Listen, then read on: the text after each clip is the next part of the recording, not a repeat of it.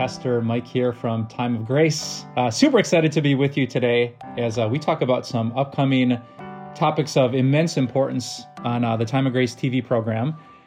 And uh, if that wasn't enough to get you excited to listen, I am blessed to be joined today not by our regular host, Dr. Bruce Becker, our guest today, Amber Albee Swenson. You might know Amber from her Time of Grace podcast called Little Things. Uh, I know I subscribe to that, listen to it every Sunday. Uh, you might know her as a Time of Grace writer and contributor. Uh, Amber, welcome. And uh, for people who don't know you just yet, why don't you give us a, a one minute quick get to know you crash course? Um, yeah, Christian mom. I have four children. I have older teen and a young adult children right now. So I will take all the prayers you have. Um, married 24 years, been teaching Bible studies, writing Bible studies, speaking for about 15, 16 years now. Um, interested and involved in studying the Bible with all sorts of Christians and um, love the Lord. So happy to be here with you. Yeah, thank you very much. Um, I'm really excited to talk to you. Some pretty pretty serious topics we're tackling on the Time of Grace um, TV program, and I, I thought you put together some really insightful questions to dig a little bit deeper. So let me pass the baton to you and take it away. Thank you very much. Um, one of the things that I've really appreciated about your ministry, I love the Tough Questions with Pastor Mike series. And I love the fact that you're willing to talk about some pretty difficult topics and situations, and your congregation really embraces this. Why did you want to talk about abuse? Hmm. Yeah, it's a.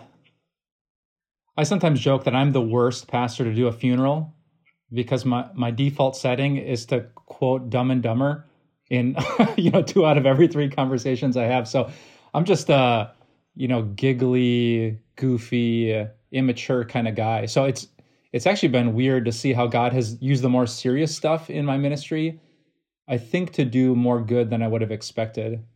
Um, so the, it's a bit uncomfortable for me at times, but what I've kind of seen is that when God gives us courage to talk about the difficult stuff, people talk back and they tend to say things like, I've been going to church for 22 years and I've been through that and I've never heard anyone open a Bible and talk about it. And, and that becomes so, you know, as painful as some of the stories are to realize, wow, there are faithful people of God who, who have just been coming searching for healing in the church for decades. But because some things are taboo, the healing never happens. And because we don't talk about it here, people just assume there's something so broken about them that they really, really don't belong. So I, I think that's why we wanted to dive into the deep end. Like, hey, if you've been through this, you're not the only one.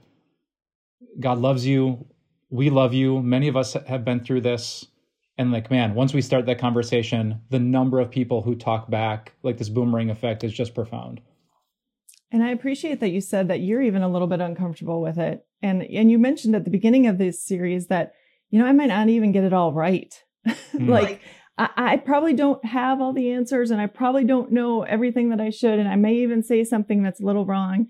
And so I just appreciate that you have that humility going in into this this topic. Yeah, thank you. So what would you say to the person who right now is already saying, "Ee, that's that's really deep. It's really uncomfortable yeah, I'm just not going to listen for the next three weeks. I'm just going to tune out or four weeks, whatever it takes for this abuse series to air. What would you say to that person? Yeah. Is it someone who's been through abuse that's like nervous about being triggered or just someone who's a little bit freaked out about the topic? Talk to both. Yeah. I mean, I would just as much compassion as I could muster for the former. Like, I, my, my brain just hasn't been there what I've learned about trauma and PTSD, like I, I get it. To be in a very public space like a church to talk about it, um, I, I get it. And we actually said that as I was preaching, like, hey, if, if you just want to watch at home, if you want to take it at your own pace, if you need to be in a quiet, private place to not worry about people seeing your reaction, that God, God bless you. Um, to the person who says, "Wow, I don't come to church to hear about stuff like abuse," I would say, uh, there was once a guy traveling from Jerusalem to, to Jericho, and he was attacked along the road. And a religious man saw him and he passed by on the other side. Like, yeah, hopefully people know uh, that's not my story. So Jesus says, I mean, w- what is the point of all this? Is it to come to church and, hey, we get to sing our favorite hymns and worship songs and wow, that really helped me be a better fill in the blank? Like, no, for, for Jesus, this was about loving God and loving people. And if statistically massive amounts of people have been deeply wounded and just left there, it is our privilege and blessing and duty to slow down, get our hands dirty, take the coins out of our pocket, take the time out of our day, and love those who need loving. I am so glad you just used the word trigger because some older people might not even know what you are talking about when you say the word trigger, but it's sort of a catchphrase in our day. Could you just explain that for someone who maybe you said you're triggered? What what are you talking about? Yeah. So I, have learned kind of how the brain processes trauma that there are certain words or phrases or you know things that were connected to the original abuse that almost makes your brain go back you know maybe for us you smell like freshly baked banana bread and you can like picture the kitchen where you grew up and mom you you you you, you get back there right you just did that to me right now. My mom baked banana bread all the time. That just happened. That instantly happened. Yeah. Yeah. Yeah. So the, a trigger can be a good thing of a good memory, but your your body like I I've had women say like when you said this, I could like smell the scent of the man who hurt me. Right? Um I remember one woman she she was just through just unbelievable trauma and I didn't know. I, I, was trying to be friendly. She had her back to me once in church, and I just said hello to her. And like having her back and hearing a man's voice was just so equated with her abuser, you know, coming at her as she tried to run away. And so I had to learn, you know, for her in particular, like, hey, she has to see me first, then I can say hi and be friendly. Um, there's just stuff I, I I can't fathom that I haven't been through, but the brain stores it and remembers it. So I don't think people are being soft or weak. It's just one of the many terrible realities of life if you've been through trauma and abuse. I think that's why this series in particular is so important. I think you just touched on something because I've listened to your messages, because I've been diving in this to do other podcasts about abuse. I was just in a Bible study this um, Tuesday night. I was leading a Bible study. We were talking about the end of the Old Testament. And I was talking about Nehemiah and how the good things he did in leadership. And a woman stopped me and she said, Can we talk about the bad parts of Nehemiah? And I said, You bet. What do you want to talk about? And she said, How about when he pulled the hair out of the men's beards and he beat the men? It's in Nehemiah chapter 13. And she said, That's not okay. And that had triggered something in her that she needed to bring it up. And thank God that I have been dealing with this um, topic and have been getting educated. And I said, You are absolutely right. Nehemiah had a lot of great characteristics and traits. But the great thing about the Bible is God didn't whitewash the people he used. He yeah. put in uh, David's affair. He put in Peter's denial great men of the Lord, but he, he let us know that they were also sinful. And, and I think for Bible teachers and pastors to be aware of triggers is a pretty important thing as we're teaching the Bible, as we're preaching, as we're even, like you said, just mingling with people in the congregation to know, guys, be aware. Yeah. Yeah, for sure. Yeah. Okay. So if we can't avoid the hard stuff, we can't just totally uh, avoid abuse. We're going to have to deal with it. Um, were you surprised at all by the statistics when you looked them up? One out of four women, one out of seven men say that abuse impacts their life. Surprising to you? Uh, it really was. Yeah. I mean, having studied it, I just wanted to go back and to apologize to my parents for everything. you know, like in my definition of of childhood trauma was when mom and dad didn't buy me the Nintendo 64 the week when it came out. You know, and what I thought were like, oh, the hard parts of what I had been through, it was just, you know, nothing. And then to read the data, you know, one in four women, and to realize when I sit down at dinner uh, I, the three people I love the most, besides the Father, Son, and Spirit, are all female. So I'm looking at my wonderful wife, Brooklyn Maya, the daughters that I adore, and to, to think statistically, like, oh, God, God, deliver us from that evil. And, and may the women in my life never have to go through that. And when it becomes that personal, right? Stats are, are dry and they're distant and they're cold. But when you start looking at, you know, your Bible study and to think, hey, if there's only 12 women here at a small group Bible study, three of them have been through this. If I'm at a church of 100 people, 50 of them are women. You know, it's a, a dozen, 13 at least, that have been through this. So for me, at least, data is really helpful because I'll just use the data to crunch the numbers for a group of people I care about. And then suddenly I start caring much, much more about the topic itself. So true. I was surprised at those statistics too. That's that's tough, but like you said, it's so important for us to know. The definition of abuse is really important. Can you please explain what that is? Yep. Yeah. So I, I kind of took the official definition from uh, those who deal with this on a day to day basis. Uh, they defined uh, abuse as a pattern. So not just something that happens, you know, in one unfortunate, sinful, emotional moment. It's a pattern of behavior that uses fear or force. So it could be force, physical, I'm stronger, I'm controlling you, I'm hitting you, or it could be psychological. I use my words, finances, the relationship to to make you so afraid to maintain power and control. So in the end, I want to control you. I want to get what I want. It might be sex. It might be to keep you in this relationship. It might be to get you to do what, so I don't have to do it. So you put it together a pattern of behavior that uses fear or force to maintain power and control. That's the official definition of abuse.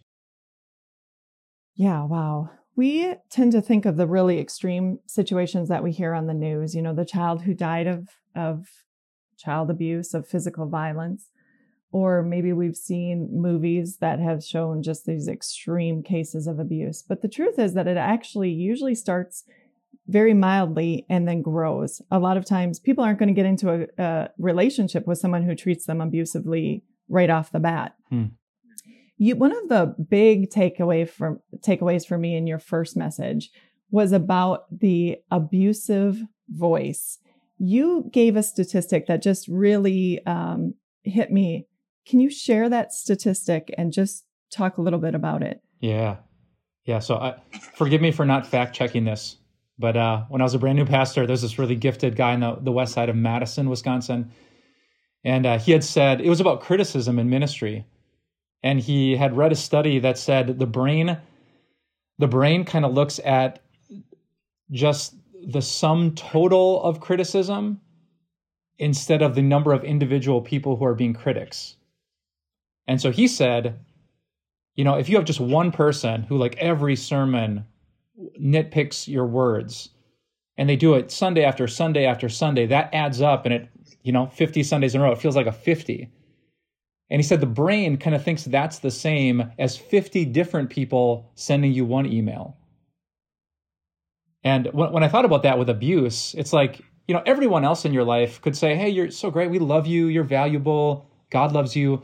But if you're going home every day to a father, to a girlfriend, to a spouse, you know, whatever, who's just saying you're worthless, you're you can never be in a relationship, you're useless. Look at you being stupid again, and like they have your ear more than anyone else. Your brain starts to think everyone believes this, everyone thinks this about me, so I should think it about myself. And I think the power for us hearing that is that means that everyone listening has a role because we all have the power to negate that abusive voice. If, I, mean, I can't even imagine, like you said, the damage of living with someone who constantly puts you down, you don't do anything right, who is constantly yelling negative into you. Mm. So the church has something, something yeah. to say here, pretty important, all of us. Yeah. Wow. I, I never thought about that. Like, I never thought of the positive side where if you're super encouraging and you use your words to, to build people up and you're like on repeat, like you could almost negate, you could personally negate 10 critics by just like being that person who's positive with their words. There was a study done uh, at Harvard, actually, Harvard Business School, I think, that if you want to get the most out of people, it's that positive reinforcement. and it's six times to one negative comment. But I think when I hear the power of that abusive voice, what it does to me, my call to action right there, just from that one statistic is that I want to make sure that with every woman that I meet, with every person that I'm in contact with, man, woman, or child, I can tell them how loved they are by God. I can encourage them. I can make sure that when they leave my conversation, I am saying, I'm so glad I saw you today. I am thankful to have a chance to chat with you. Um, and even, you know, with the elderly, I, I was an elderly companion for years. And, you know, the power of a smile to um, push away the isolation. You know, we do have a role. We can, um, we can each do something for all the yeah. people around us. I'm not sure if you've heard me mention this. I, I did a study of the New Testament and found out in the New Testament when God is speaking to his children, to Christians, for every one time he calls us a sinner, nine times he calls us a saint, holy, loved, delightful, treasured, chosen. You know, God is literally working off a nine to one basis with sinful people like us. So it's, it's almost like he knew the statistic. I don't know how he figured that out before the Harvard study was done. And then he didn't even do the six to one. He went even above and beyond, just like God. Like six isn't good enough. I'm going nine to one. okay, your second message addressed the abuser. And you said something and you just said it in passing. And of course, my ears perked up. And I think that a lot of other women who hear this, their ears are going to perk up too, because you said, despite the abuse of your pastor. And there are so many women. I talk to them consistently. And it, it, may not be a pastor, it may be a man in the congregation who was leading a certain um, group or or subset of whatever that they were working with, um, and they never physically laid a hand on a on a woman. They never even used a Bible passage and said you have to do things this way because, but systematically that pattern of behavior pattern systematically, um, they've controlled some women in the congregation by shutting them down or they give them a task and then when they don't do it exactly the way they wanted to they just go and redo it or or when a woman brings up an idea and says hey let's look at this and they just put her down because maybe it's overwhelming or they don't know quite how to deal with it there's a lot of hurt with women in our churches. What would you say if you could talk to the women in our churches who have been hurt by their pastor or hurt by a man in leadership in their congregation? Hmm. Wow. Oh man. I yeah, where do I start with that? I'm sorry is where I would start. Um be quick to listen because that just hasn't been my lived experience. You know, I've I wasn't super involved in church growing up, but I I had a good relationship with my pastor and and then I became a church leader. So, you know, I just I, I haven't been there. So I would want to absorb just kind of the emotion and the details of what that is. Um, th- then I think I'd open my Bible to Psalm 34 that God is close to the brokenhearted. That sometimes it's our significant others, sometimes it's our parents, and sometimes it's even church leaders or pastors who prove that they are not God. And they prove it in very specific and hurtful ways. Um, so I would want to know you to know that even if the, the church has not drawn near to you in love, that God draws near to people in love. Um, I think third, I'd want to reaffirm First Timothy 3 says to be a pastor, um, you can't have a, a pattern of being violent but you have to be gentle. It's an interesting word. We probably don't think of that as a massive leadership characteristic. You know, bold, dynamic speaker, great leadership gifts, courage to stand up for the gospel, an evangelist. Oh, yeah, he must be, there's the word in First Timothy, he must be gentle. So, no, your, your pastor might not take every idea you have and run with it. Leadership is complicated that way. But if, if he's not gentle with you, if, if you're afraid to bring things up to him, that, that's a serious like biblical leadership question, right? Um, I just read a book. It sold uh, uh, it sold 1.5 million copies in the last year on the Christian market. So the book, uh, I'm not sure if you've read it, is called Gentle and Lowly. Um, and it's based off of in Matthew 11, it's the only time that Jesus ever tells us what his heart is like. And he says, Come to me, all you are weary and burdened, for I am gentle and lowly in heart. You know, so if the King of Kings and Lord of Lords, who's so passionate about all these truths, said, Hey, if there's one thing you need to know about my heart, is that it's gentle, then those of us who stand up front or preach or teach or lead, if we want to be like Jesus, like women and children were not scared to talk to Jesus. And I love just the fact that gentle is one of my favorite words. It is strength restrained. So it is having the strength, but not using it all. And so for a man to be gentle is incredibly wonderful because you may have the strength to um, beat someone up with your words, but you are gentle enough to not use that characteristic or that trait. Yeah. I think one of the hard things, maybe, about if it is a leader in the church who has hurt a woman in some way is that you can't go to your pastor or to another male leader to get the counseling that you might otherwise get if you were in a situation where you wanted that comfort from the gospel. And I think that's a particularly difficult piece of this is that if a woman's been hurt by someone in the church, a leader of some sort, or, and then you go to the, the pastor and you say, Hey, this is happening. And the pastor's good friends with this guy and he can't imagine that this guy would ever do that. Or maybe he says something to his buddy, you know, like, Hey, you need to tone it down a little bit or whatever, but it keeps happening. Then where do you go? You know, and that's, that's one of the hard parts about this. Yeah. Yeah, I agree with man that you're you're describing a messy, complicated situation. Um, as much as I sometimes lament that there's 150 some churches in the the medium sized city where I live, you know, sometimes if things can't be reconciled, if someone's not gentle, if they don't have a humble heart to listen, like you you you can't follow a spiritual leader that hurts you and doesn't care. Right? So if Oh, absolutely. If you've done what you can, I mean, there is no shame in finding another shepherd who has a heart like Jesus. Yeah, excellent.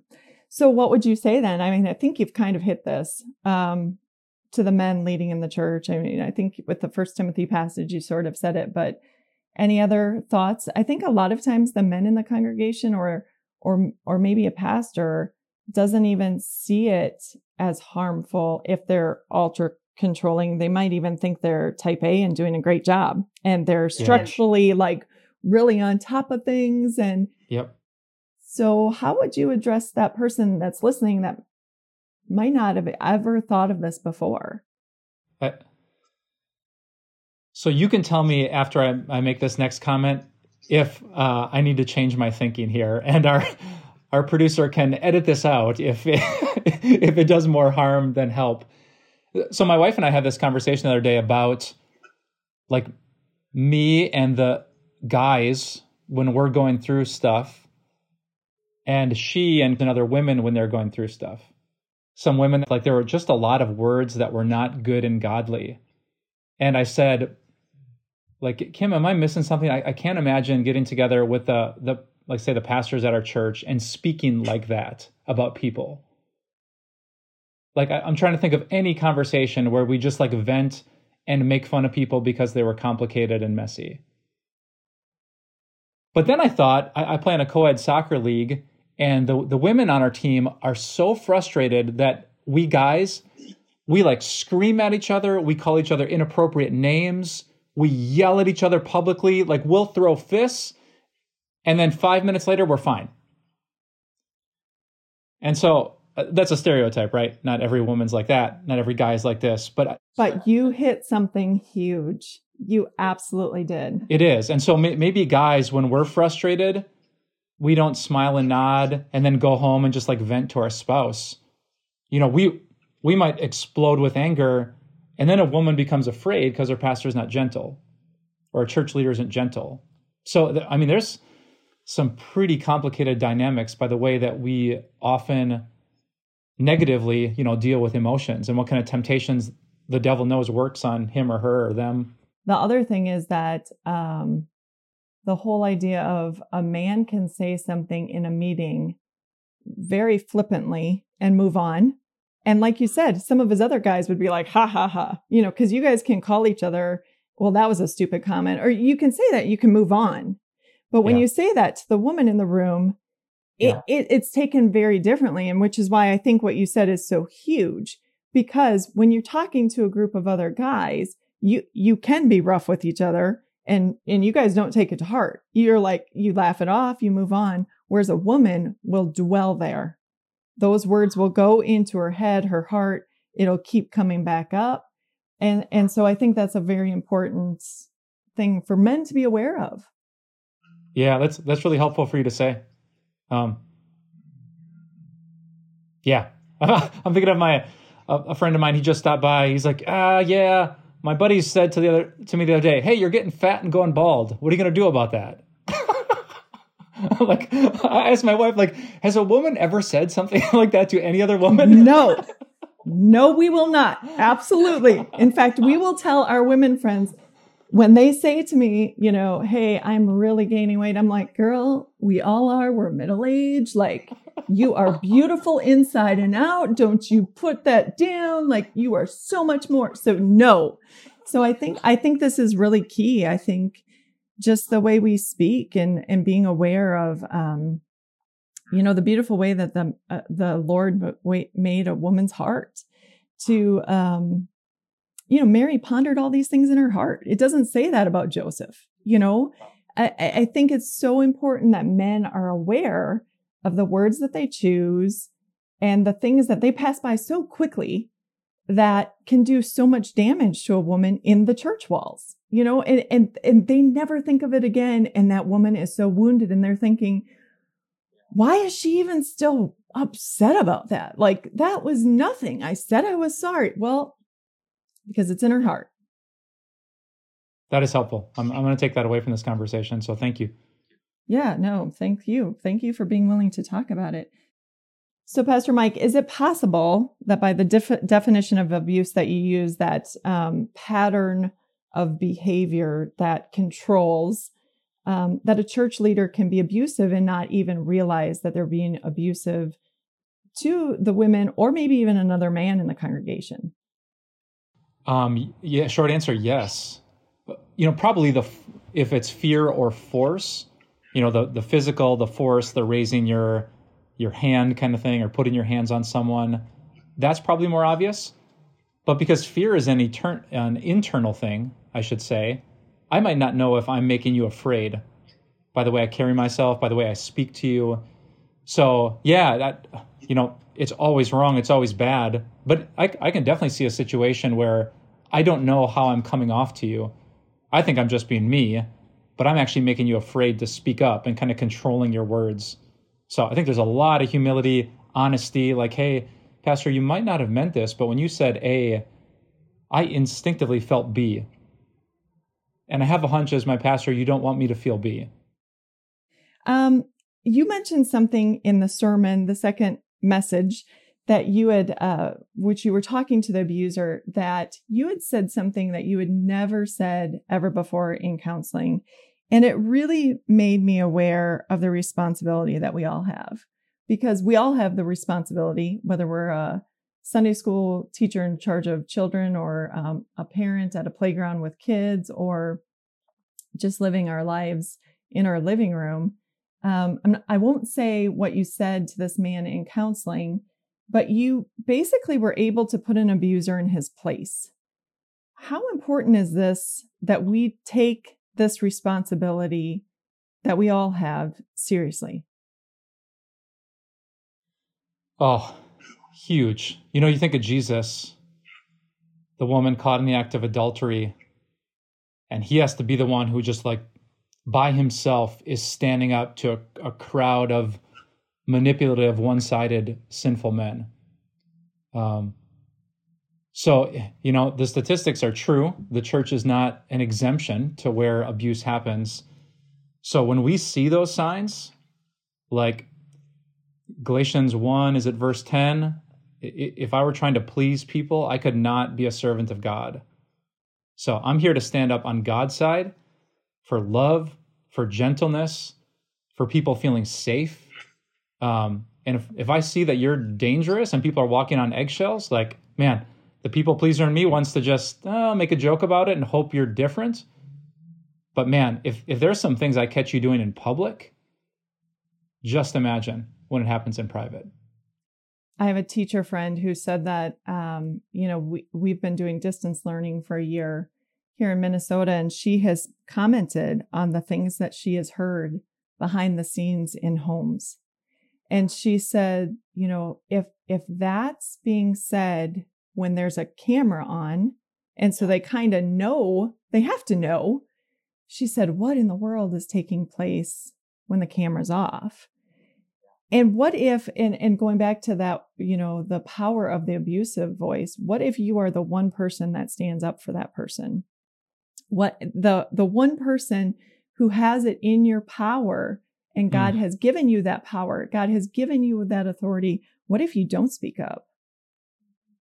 You know, to allow that to happen. So I think that's, that's huge. And that brings us to the third message, which was a word to the church you know, whatever kind of abuse that people suffer, uh, there's almost always spiritual ramifications. How so? Oh. Yes, because whenever I mean imagine you you had been through the trauma and you came to church for 22 years and you heard about all the, you know every fourth sermon the pastor said don't get drunk and once every two to three weeks maybe every week there's something about sexual morality. But you could you could go literally a year without any talk of violence manipulation fear mongering controlling people slander. Like th- that has to leave an impression. Like the, the greatest emotional need i have this place does not meet. So like if you if you hurt my daughter, you could not have a good relationship with her father. So, uh, just having a clear message like we we believe in God the Father and he's very protective of his sons and daughters. And we are too. We we might not know of it. We might not hear every word that's spoken, but here's where we stand. Here's where Jesus stood. And if if we hear that this is going on, we will do everything in our power to keep people safe because Jesus was gentle and lowly in heart, and we're trying to imitate him. Yeah, and and to just have the the balm that that person is looking for, and, and to have it available to you. And I have to say, I've never heard a, a sermon on abuse. I don't think ever. So, which is why this is so huge, and I'm so thankful that you did this.